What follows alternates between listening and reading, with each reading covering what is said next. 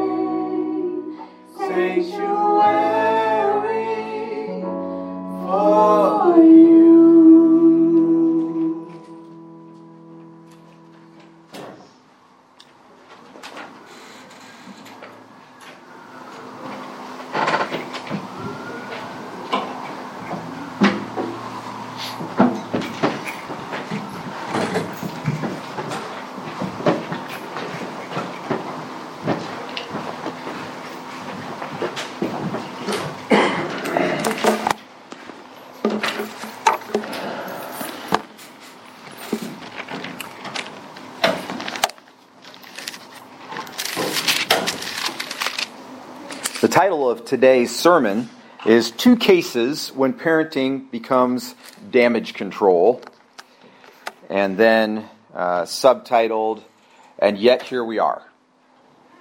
Okay? Um, the truth is that moms and dads who raise children, uh, first of all, take a huge risk. I don't know if you've noticed that or not, um, but there's often a debate that goes on, especially in young families, about whether or not to bring children into the world. The truth is, the world is a dangerous place. Uh, there, once you start that roller coaster ride of raising children, it can be really scary, and you never quite know what's going to happen. You could have a child that's born with a birth defect. You could have a child that uh, gets a disease a month or a year or five years into their life. Um, you could wind up with uh, caring for an autistic child or a child that can't walk or a child that uh, has struggles in understanding you when you talk to them. All of those things race through the minds of parents when they're contemplating having children. And then, unfortunately, some of those exact circumstances which I described and many others may come to fruition once you begin parenting.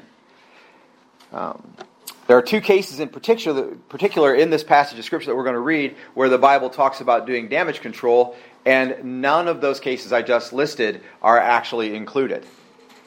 The truth is that sometimes in life people have diseases, they have ailments, whatever. They are no less valuable as a human being. In fact, um, most parents who are raising children who have hurdles greatly enjoy the presence of their children. They are grateful for it. I've, I've, known a number of parents of autistic children, for example, who love their child just the same as any other child, maybe more so in some ways. They get to, and they spend time with them, and they they see a developing personality, and they are affected as a person, and it's an awesome experience.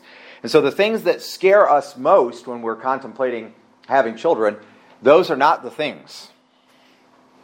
As much as we might think that they are, they are not the things that uh, might press us most. Okay? So grab your Bibles if you would. Maybe give me a hoot holler amen as we're going to go again today to Deuteronomy chapter 21. Amen. This is God's Word. So we're going to read 1 through 9 again. It's the text that we read and looked at and preached out of last Sunday. And we're going to read it briefly. I'm not going to break it down for you again. So if you weren't here last Sunday, I apologize if there's anything in there. If there is, you can catch me later if there's anything you need to ask about or anything like that. But we're going to um, read it again. Uh, and actually, uh, we're going to begin in 1. We're actually going to read all the way through 21. So we'll read the 21 through 9 we did the week before last, 10 through 14 we did last week, and we're starting today in 15. Okay? If a slain person is found lying in the open country in the land, which the Lord your God gives you to possess it, and it is not known who has struck him, then your elders and your judges shall go out and measure the distance to the cities which are around the slain. And it shall be that the city which is nearest to the slain man, that is, the elders of that city, shall take a heifer of the herd, which has not been worked and which is not pulled in a yoke, and the elders of the city shall bring the heifer down to a valley with running water, which has not been plowed or sown, and shall break the heifer's neck there in the valley. Then the priests and the sons of Levi shall come near, for the Lord your God has chosen them to serve him, and to bless in the name of the Lord, and every dispute and every assault shall be settled by them. And all the elders of that city which is nearest to the slain man shall wash their hands over the heifer whose neck was broken in the valley, and they shall answer and say, Our hands have not shed his, this blood, nor did our eyes see it. Forgive thy people Israel, whom thou hast redeemed, O Lord, and do not place the guilt of innocent blood in the midst of the, thy people Israel. And the blood guiltiness shall be forgiven them. So you shall remove the guilt of innocent blood from your midst. Then you do what is right in the eyes of the Lord. Okay, so before I go any further, just remember that out of that, we realize that there, there is a blood guiltiness that can come on a person that is not their fault. It's not a thing that they did. Okay, just being in proximity could bring that blood guiltiness on them. And they were, they were showing that they did not kill the man, they did not know anything about who killed the man, but they were cleansing themselves and the rest of Israel, essentially, as representatives of the blood guiltiness that could come on them, even though they are not the ones who did it.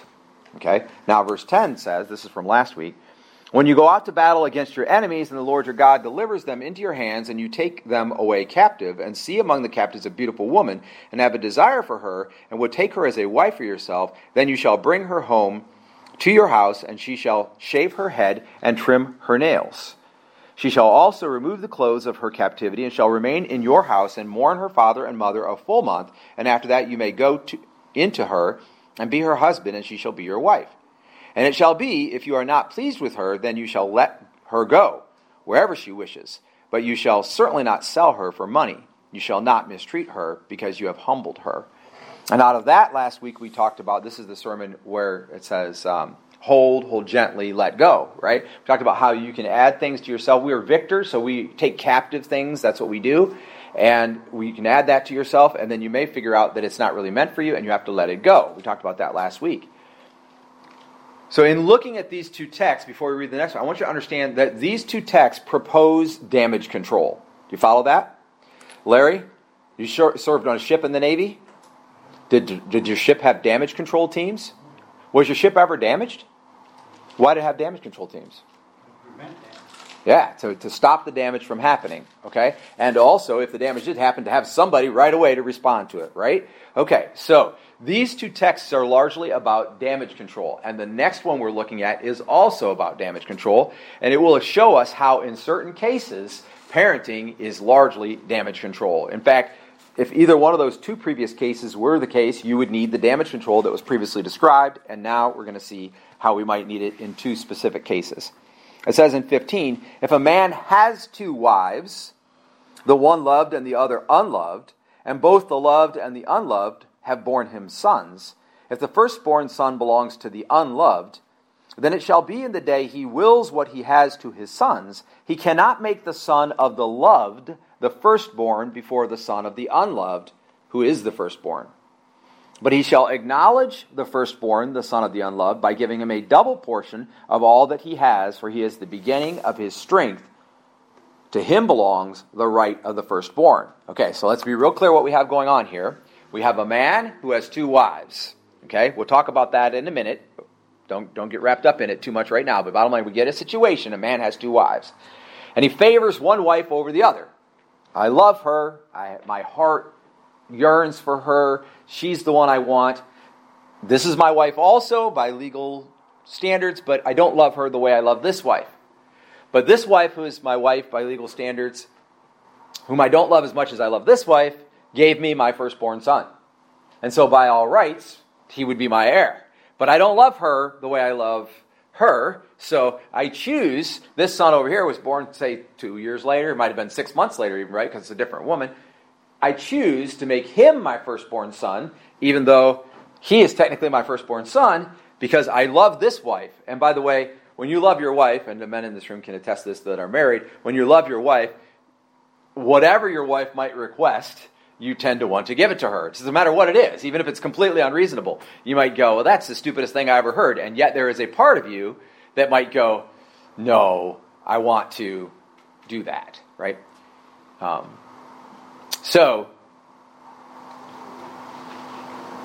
if your loved wife has a son who is your second born son, or even third, or whatever, and she wants her son to be the firstborn to inherit, you might want to give it to her because you love her, right? Okay, so that's the situation that we have. Then we're going to go just a little bit further in the text. Verse 18 If any man has a stubborn and rebellious son who will not obey his father or his mother, and when they chastise him, he will not even listen to them, then his father and mother shall seize him. That means take hold of him. The word there is like take hold of him by the arm. And they'll bring him out to the elders, and the word there is to compel him to come in front of the elders at the gateway of his hometown.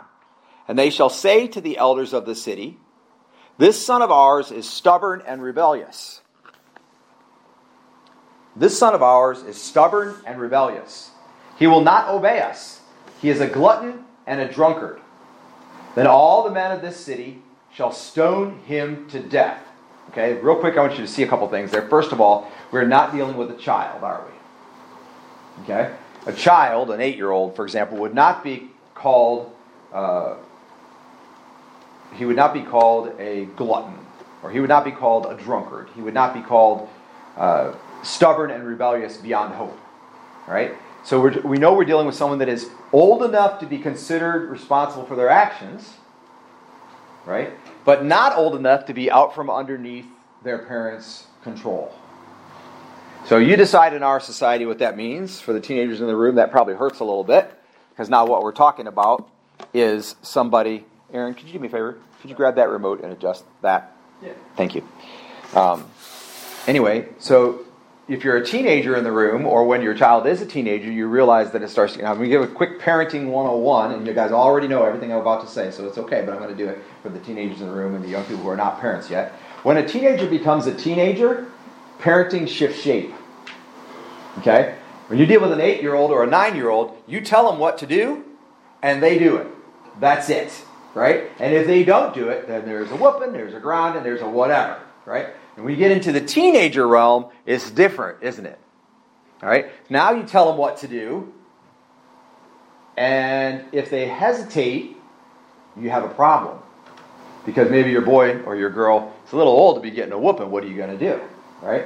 So you shift modes and you say, okay, I'm asking, will you do this? Will you take out the garbage, please? And they say, Yeah, I'll do it, and then they don't do it, now there's ramifications, right? Because they made a commitment, they didn't keep it. Or you ask them, Will you take out the garbage, please? And they say, No, I don't want to take out the garbage. And you say, Okay, now I'm telling you, take out the garbage. So there's a difference because, number one, they're learning to make decisions now. So they have to learn to make a decision with the different impetus that they're given. So they have to decide to do the right thing. It's not good enough anymore to just always be told to do the right thing because soon they're going to be an adult and they're going to have to decide to do the right thing on their own when you're not there to tell them.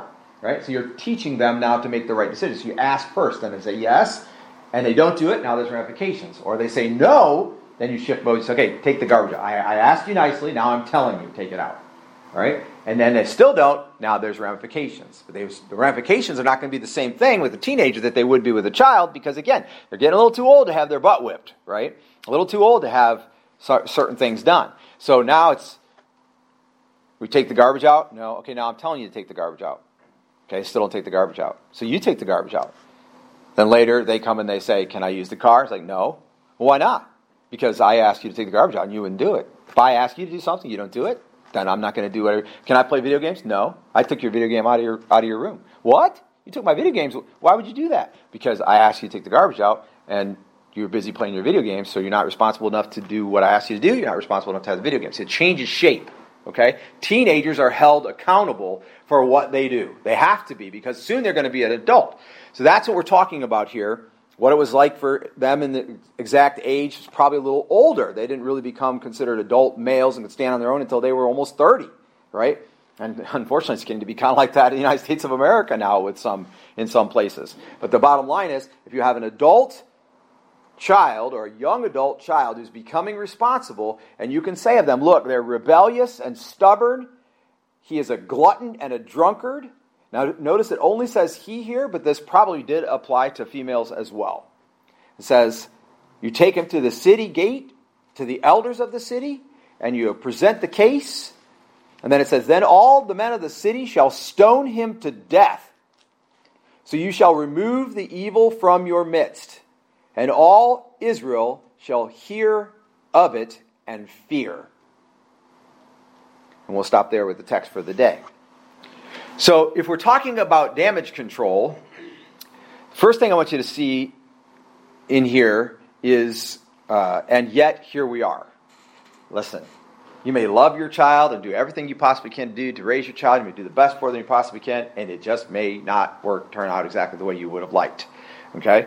And you may have a marriage.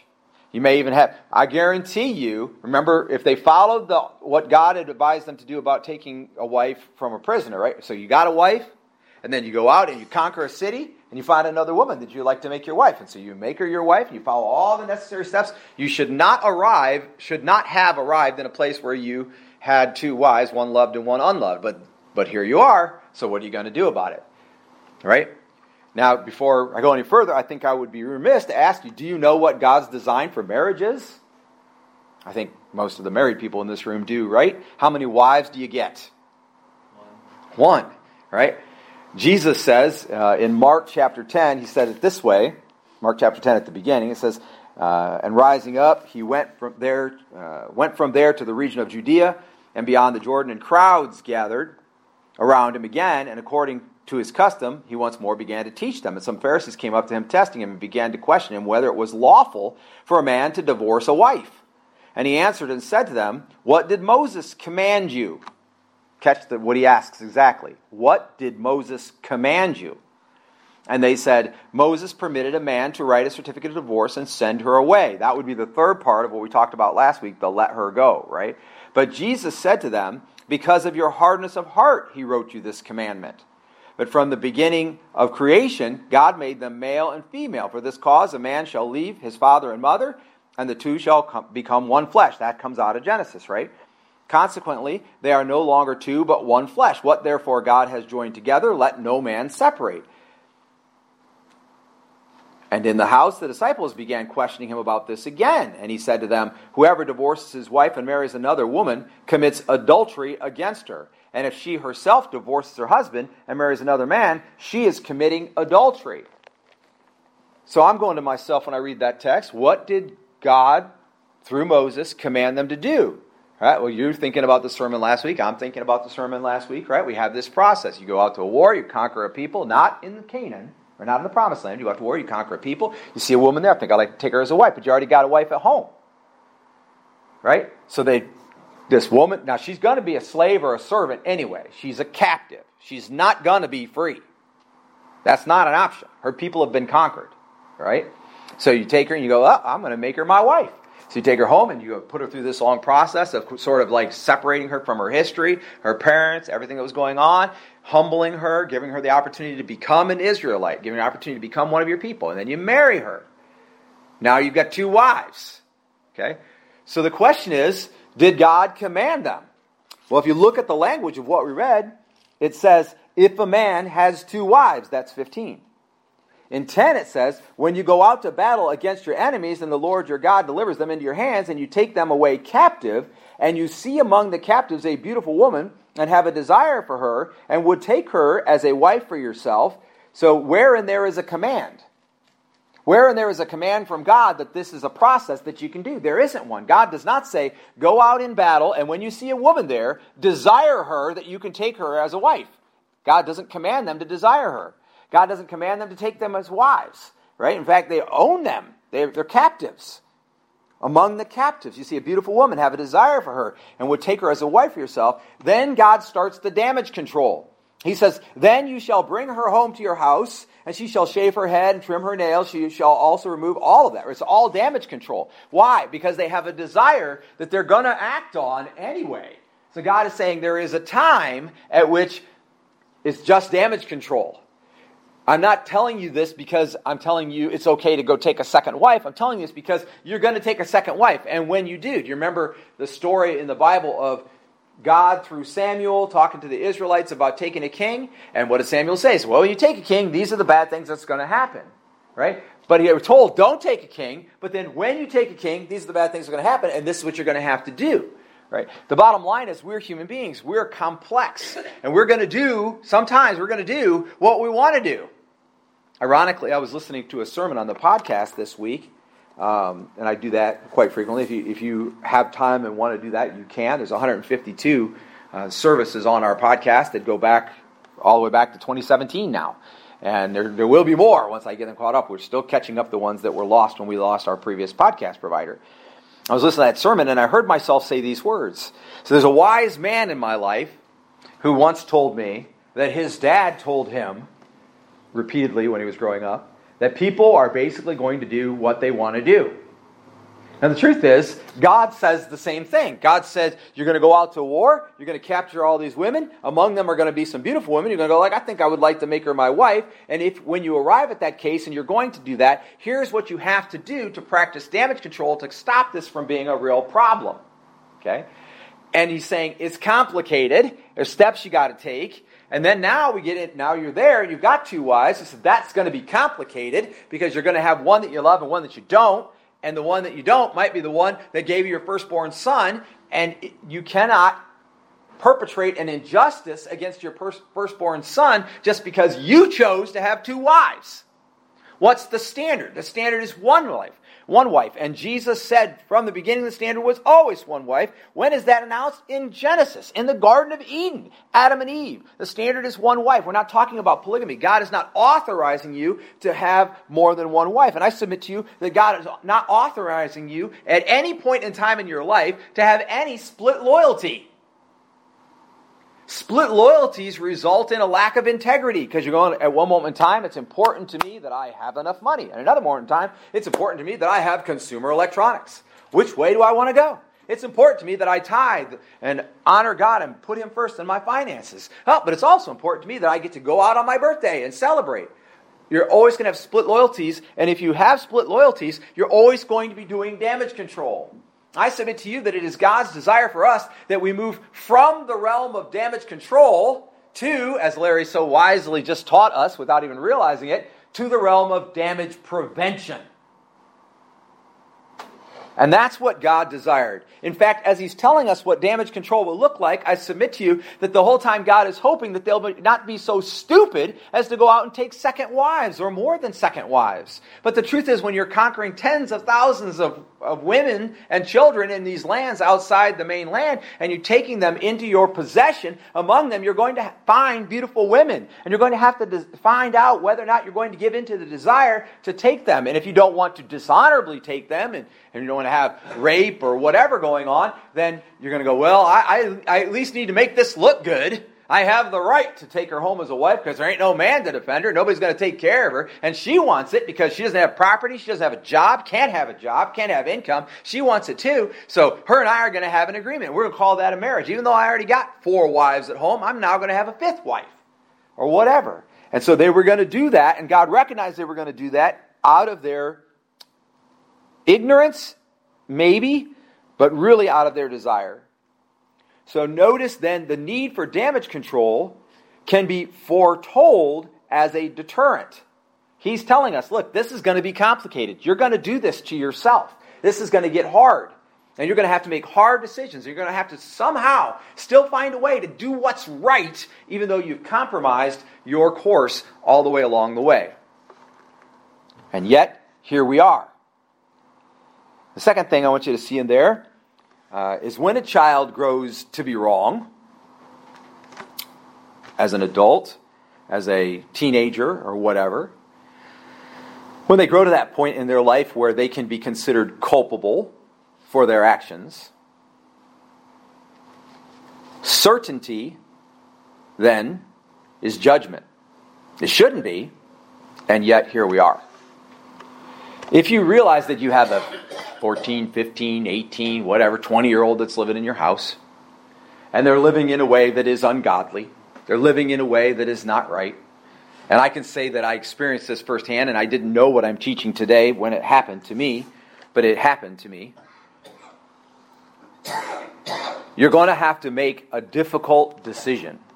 Now, we don't have a modern perfect equivalent to stoning, right? You can't take your 15 year old out and stone them because they're rebellious, um, because they're mouthy, because they're even a drunkard or whatever. You can't, you can't do that.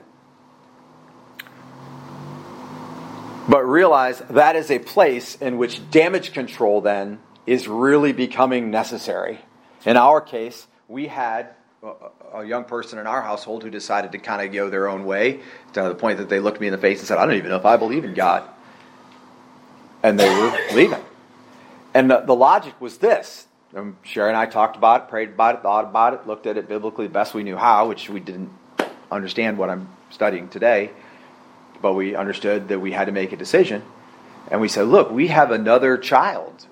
Two more, actually, we had two more three more kids in the house, but we have another child that already understands what's going on. We have to make these decisions. We can't allow you to continue to live this way and live in our house because of the effect it's going to have on our house.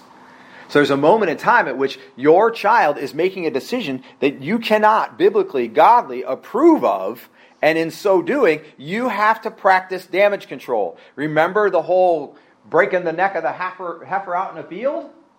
The blood guiltiness can come on you even though you didn't do it. They're old enough that they have to make a decision. They have to decide where they stand with God, what they're going to do, and yet you can still be found guilty.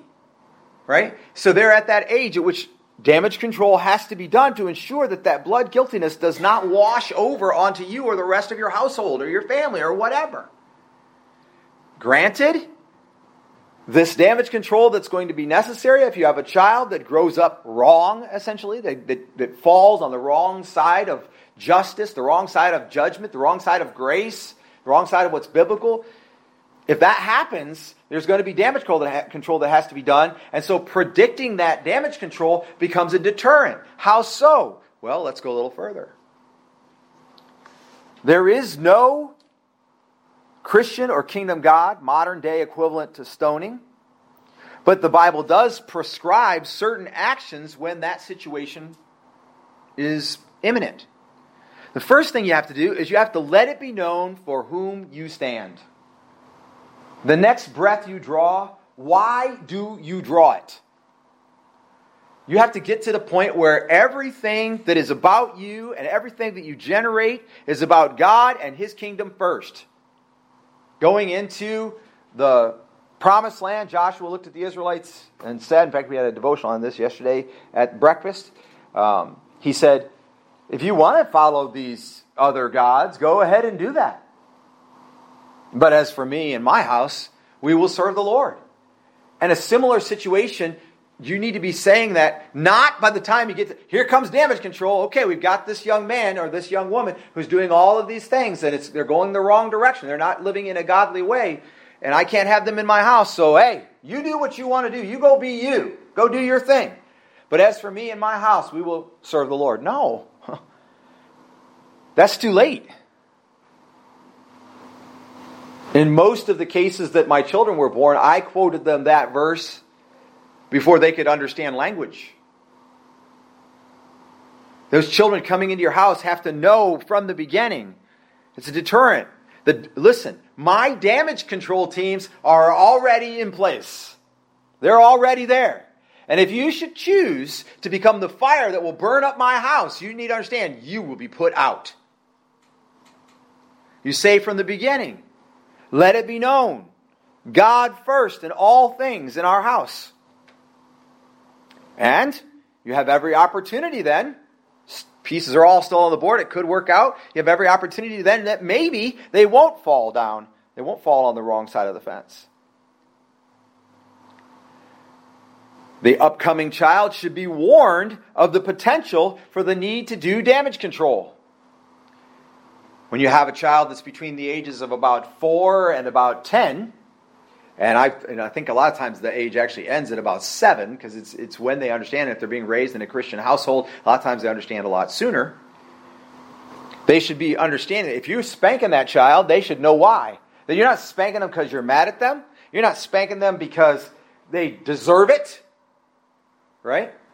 But the whole the spanking, the discipline, the grounding, the scolding, all of it is a form of damage control. Listen, I'm trying to help you and I'm trying to stop the damaging effects of the choice that you just made. We're trying to put an end to this. We're trying to live godly. And say, as for me and my house, we'll follow the Lord. What you just did, that's not following the Lord. So let us be warned. There will always be the potential for damage control. Third, you should be expressing the sentiment all the time that we here, my family, myself, we love God and the kingdom of God. And we love it and Him enough to take things from the captives that confuse the issue. In other words, you run into something, you're in charge of it. right? You, you get to decide. You're free in Christ. I know whom I follow. I know in in whom I have trusted. And he's able to keep unto that day that which I have entrusted to him. I have entrusted to me. I didn't trust it to my best understanding. I trust it to Jesus. Then I run into the difficulty, whatever that is. I take that captive. I'm in charge in Christ. I will deal with this situation the way God would have me to deal with it, the best I know how. Are you going to make mistakes? Sure. You don't become lost because you made a mistake. You become lost if, if you're lost because you didn't follow Jesus or the way that Jesus set out for you. If you're following Jesus, then when you get in that situation, you take that situation captive and you go, I see this is going to be a problem. This is not going to be in my house. Listen, that beautiful woman that they were choosing to make their wife, she, he said, I look at her, she's beautiful, right? They could have sold her for not a small amount of money because she's a beautiful woman. They owned her, right? But now we're not talking about people anymore, are we? Talking about situations, circumstances, things, just like we talked about last week. And we went through the process. But the bottom line is your child, your children, your young adult, they should know that when they run into something, they got to be in charge. I started saying to my kids at eight, Ariana was an example. She went to a birthday party this last late late in the summer, last summer. And there were a bunch of girls there from her basketball team. And I said, if you get there and there's something going on that's ungodly, you call immediately. You authorize your child to take control of that situation because your child in Christ is more than a conqueror. Your child in Christ is in charge when it if you're in the room and Jesus is in you, then every evil spirit in the room is subject to you. If you're playing footsie with evil spirits, it's, it's you desiring to take the risk of having to do damage control. But if you would let your child know from the get go that they have the right to take captive any issue that comes up. Then later, when they get in high school, when they get into late junior high or whatever, and they are culpable for their own decisions and they're moving in the wrong direction, they can go, wait a minute, why am I doing this? I'm giving up my birthright. I'm giving up my power in Christ. I'm giving up my power that my God, my, my God, through my dad, through my mom, bestowed to me, and, and I'm becoming something that I don't want to be. But, you know, it still happens. You may raise them in the way that they should go, and when they're old, they may not depart from it, but somewhere in the middle, they may. You know? And so the Bible talks about damage control. There's Matthew 18, damage control. Matthew 18, 15 through 18 is basically where it says if they start to sin, you talk to them about it, and then they, they still won't repent or recant what they're doing, and so you bring one or two other people in, and then still won't. And then you bring them before the church and your teenager gets kicked out of the church and they're no longer part of the church because they refused to repent of what they were doing that the church agrees is a problem. And by the way, when that happens, what do you do? It says that you would teach them as a, or you would treat them as a Gentile or a tax collector. What do we do with Gentiles or tax collectors? Well, we love them, but we don't give them internal access. Right? You don't let somebody that's a complete stranger come live in your house. You don't let somebody, that, and you may not be able to kick your teenager out. I'm not saying that you should do that, but you cannot give them access. Now, you're living in my house. I'm still providing for you, but you don't get to be part of the decision making process now. You're arguing with your brother, you shut your mouth. Right? Because you don't have a, the rights here now because you've chosen to live a certain way that does not line up with what God says. And as for me and my house, we will follow the Lord. So there is a damage control built in. Warned of that damage control, perhaps they choose not to go that way. But if they do choose, and they might choose to go that way, then there are steps for damage control built in. It goes a little further in 1 Corinthians um, 5 9 to 13. Uh, there's a passage of scripture where it says, I have heard it said amongst you that there is a man who has his father's wife. Right? And it goes on basically to explain that everyone knew that this guy sleeping with his father's wife is probably his stepmom, not his mom. Let's hope. Oh my goodness. Right? Sleeping with the stepmom. And everybody's like, it's fine. But it ain't fine. That's not fine. That's time for damage control. So, what does Paul say that we do when we get to that point? We need that kind of damage control. He uses these exact three words. He says, expel, I'm sorry, it's four words. Expel the immoral brother. You kick them out of the church. They don't belong. So I get it. I understand. We're all going, man, these are harsh treatments. These are difficult things to do, right? Somebody's going to get upset. Somebody, it's like you're tearing out the tares and the roots of the wheat are being ripped up in the same process. You're going to say, we got to move this person out of the church because they're involved in sinful behavior and they won't repent. And you're like, man, the other people that love them are going to be so hurt. They're going to be so upset because their brother, their mother, their friend, their son, whatever, got kicked out of the church because they were doing what was wrong. Mind you, it's after process determining, but if it's publicly done out there, does that is there any process? Did he say, hey, that man's sleeping with his father's wife, and everybody knows it, and you're not doing anything about it. So let's start Matthew 18 accountability. No, that's not what it said. It said, expel the immoral brother. Kick him out. That's it. Done. So you have somebody come in here. I, we, back on Main Street, I had a woman come in before a service. And she sat there, and I was trying to counsel with her, and she was upset and disgruntled with the church. And as I'm trying to counsel with her, and she's upset and disgruntled with the church, she was bad mouthing some of the people in this room. And some of what she was saying was clearly and obviously lies about the people who were in the church. And I said, listen, you've got to stop. You have to stop now. So, number one, I wasn't there, so that would make it gossip. Number two, what you're saying is a lie.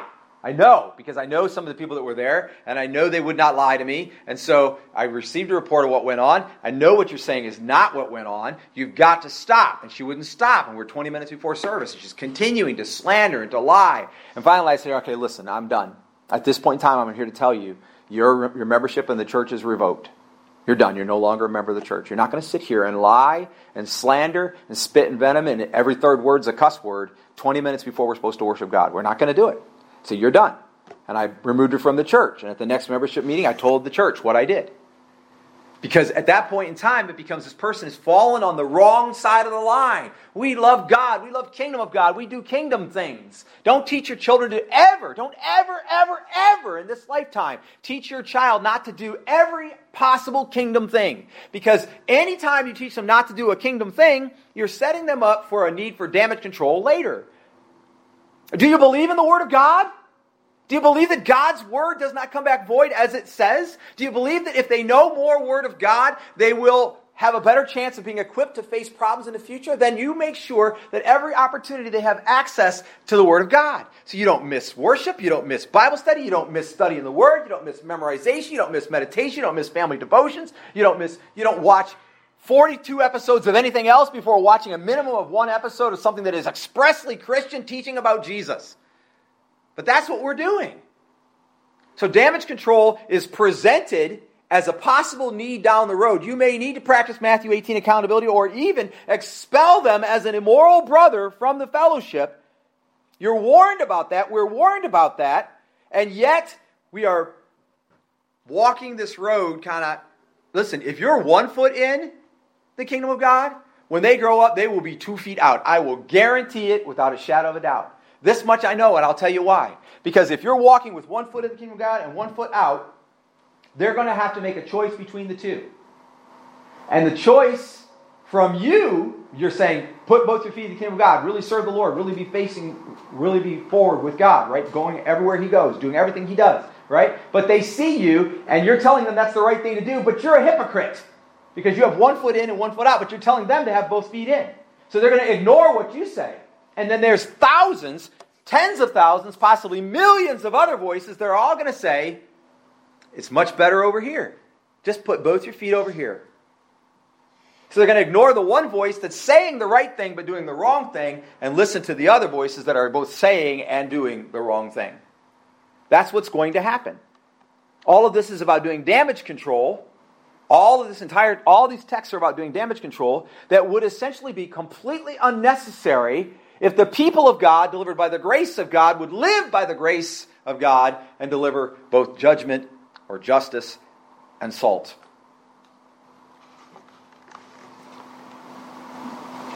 Two left. The next one is withdrawing support. This one hurts.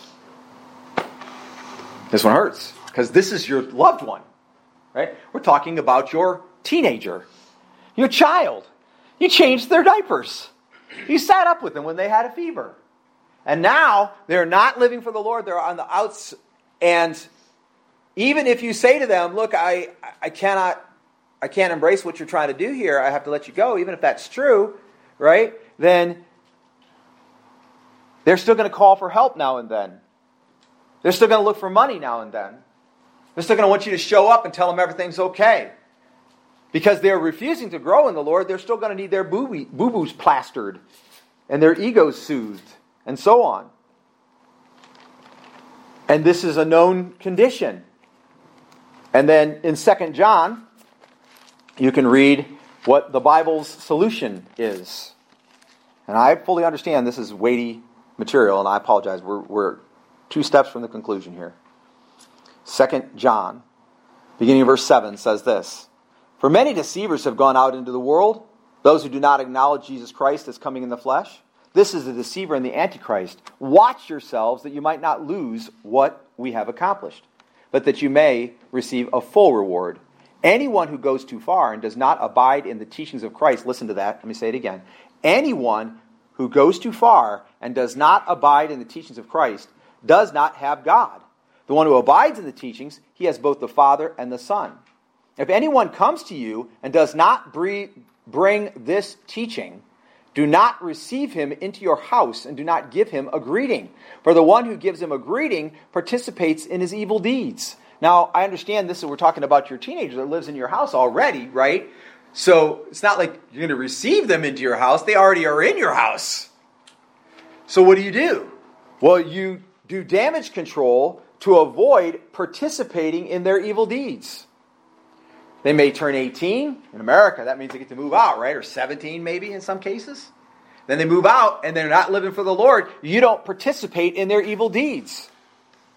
As painful as it was for me, we had the conversation when we had this situation develop in our house where we said, well, we just can't go to that house. We can't go there. They call you, oh, no, 100 bucks, my electricity is going to be shut off. And so I'm sorry, you're living on the wrong side of I can't continue to throw money down a well with a hole in the bottom. It's just going to go away. I think you should repent and turn to the Lord. You say, that's not right. That's not fair. It's like blackmail. You're telling me that I have to withdraw my love from this person in order to show them how severe the, the choices that they have made. Listen, we're talking about damage control. There's a moment at which parenting becomes damage control because the alternative is you're partaking in their evil deeds, you're supporting what they're doing.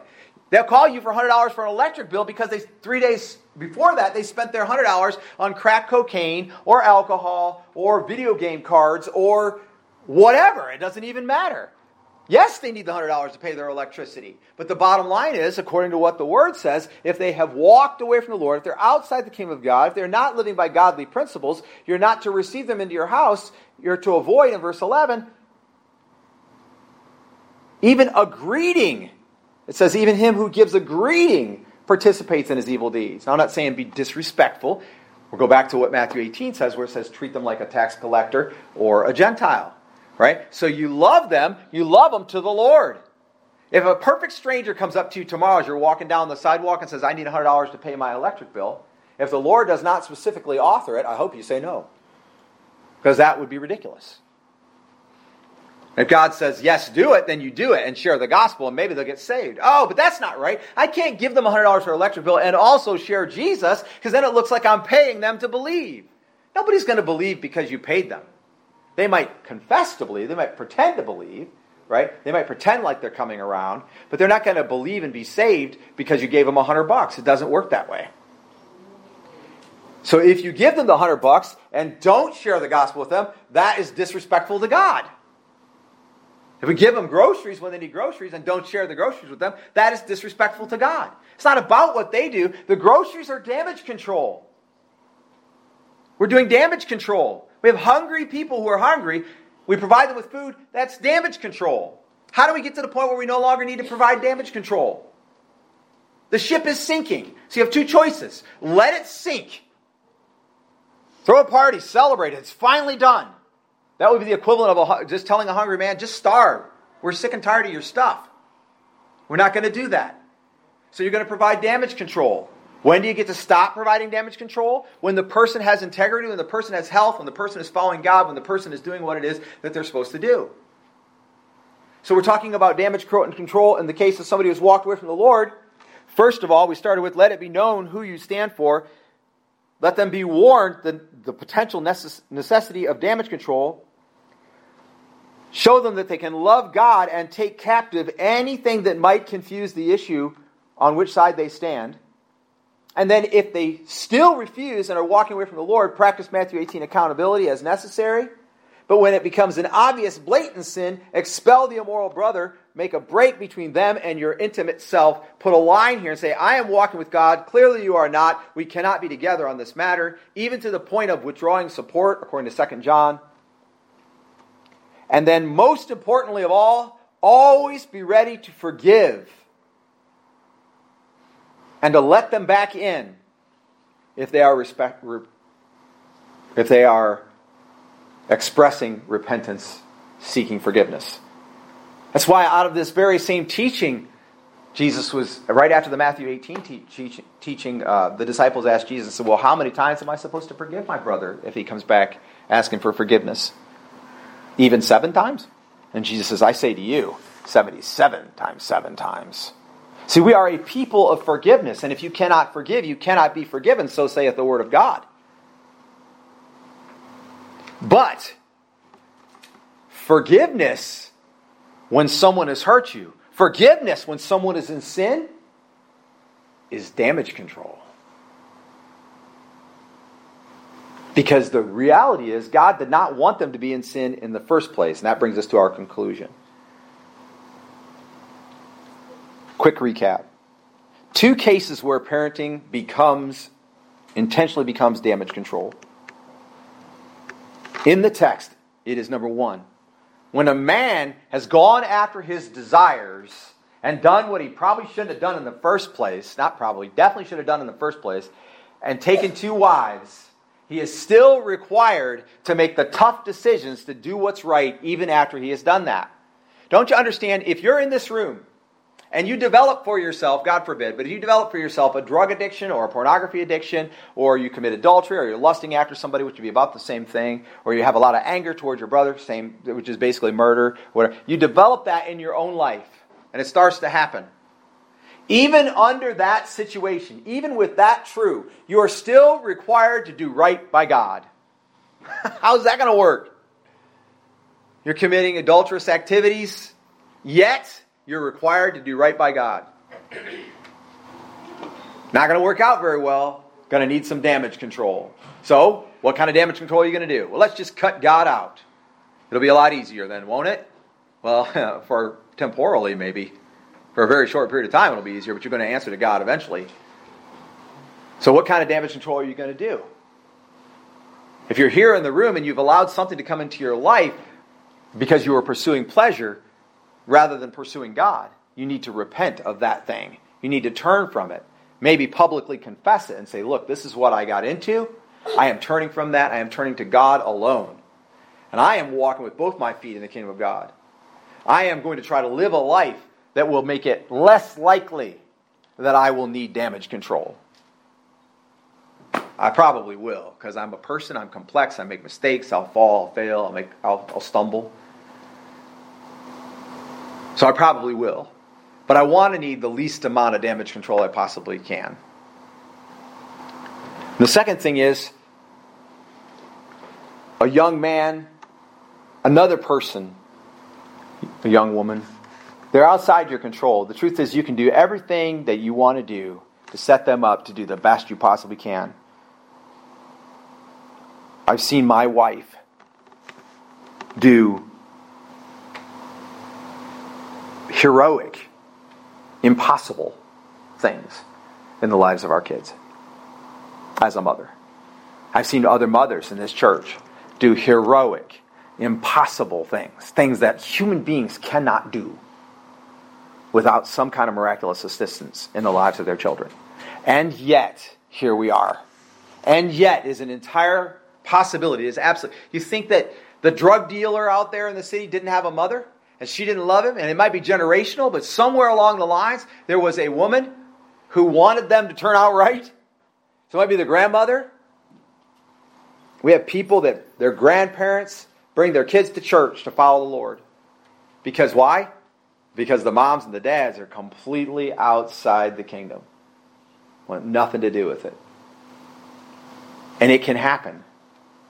But it is a mother's love and a mother's effort and a mother's best chance is that she and hopefully her husband, if he's in the mix, do everything they can to set a standard for their children so that when they grow up, they will hopefully desire the Lord. But no one can do it for anyone else. There are no grandchildren of God. And so you have to be that represent. You have to present it, and hopefully they will receive it. But if you present it with a mixed heart, divided, one foot in each kingdom, then if I were you, I think I'd probably start getting ready to do Matthew 18 accountability, maybe to expel the immoral brother and your own child when they grow up, maybe to withdraw support for the course of action that they have taken. Always being ready to forgive, but realizing that forgiveness may be the only avenue you have left at some point. How many mothers have stood over the caskets of their overdosed 20 something year old. 85,000 United States adults overdosed on opioids in 2022. 85,000. In all 50 states, nobody was immune. 85,000 people. And they all had mothers. Now, whether their mothers were still alive or not, but they all had mothers. And the moment they were giving birth, they were going, Oh, I hope my child doesn't have autism. I hope my child doesn't come out with only one foot, or my, I hope my child doesn't come out with brain damage, or whatever. They all had hopes and desires and love for that child. And maybe opioids wasn't even on their radar. And then when the child was 23, 25, 26 years old, they stole their TV to sell for drugs. This is the reality of the world that we live in. People chase after what they desire. And sometimes you got to do damage control. You want a better, if you're a parent in the room and you want the best possible chance, or if somebody you are going to be a parent, that could be all of us, right? You want the best possible chance of not having to do damage control? Put both feet in the kingdom of God. Let it be known that God is first for you in all things. Be warned of the potential, be warning them of the potential for damage control. Love God and the kingdom of God enough to take captive things that confuse the issue. That means turn the TV off, put the phone down, shut off the video games, and for God's sake, somebody pick up a Bible. Because it's coming. A day when, if not, we as parents or future parents will have to do the kind of damage control that nobody wants to do. In the Navy, when damage control is begun, men who are, and sometimes women who are specifically trained for that task race to the site of wherever the problem is, and they do whatever is necessary to take care of the damage. And some of them die in the process. Do you not see that we have a heavenly Father? We have a heavenly Father who looked down on us and saw children who had gone the wrong way. And we all, like sheep, have gone astray. And he sent his Son, God the Son, came in the flesh and died to pay the price so that those children could come back 77 times seven times and be forgiven if they were willing. And that's you, and that's me. The question is are we now walking with both feet in the kingdom of God so the next generation has a standard, has someone to look to, and we can do what needs to be done in our day? And, and I would encourage you to take a young person along with you. There are some men in this room who are not dads, who I've seen do such an incredible job of bringing the young people of our church or just anywhere. Like they'll go into a crowd at a block party and help the kids find their way because they're standing up for Jesus. And you just might be the one. Ricky and Michael, during COVID, did uh, American Giants football in the side yard when kids had literally just about nothing else to do. And those kids looked up to them, maybe wrongly, okay, but they looked up to them like gods. But then Michael and Ricky made about God. As men and women and young people, because there's nobody here that's not at least a teenager, which means you're all culpable, it's our job to live in the kingdom of God and to invite the world to join us. And as our memory verses for this week said, we have become ambassadors for Christ. As we come for, G- for God, I beg you, I beg you, it says, be reconciled to God. For he made him who knew no sin to be sin for us that we might have the righteousness of God. I did it wrong. That we might become, that we might become the righteousness of God through him. And if they see you and you are exhibiting, exhibiting the righteousness of God, then you have a shot at not having to do damage control later. And a shot is the best you can hope for. But if they see you not living for the Lord on a regular basis or hypocritically declaring Jesus while living for yourself or for something the world has to offer, not taking captive things that would cause confusion, I guess I'd get ready to do damage control because it's coming. And I submit to you that the laws of our nation, the policing, all the judges, it's all damage control. It's all damage control damage control that's being done because the parenting child relationship of past generations, however it happened, failed. In the kingdom of God, let us say, not us. We will stand up for God, and when all is said and done, we will be found to still be standing. And I hope our young people will still be standing with us. This time I'm going to ask the praise team to come forward lead us in a final hymn, song. We're going to sing.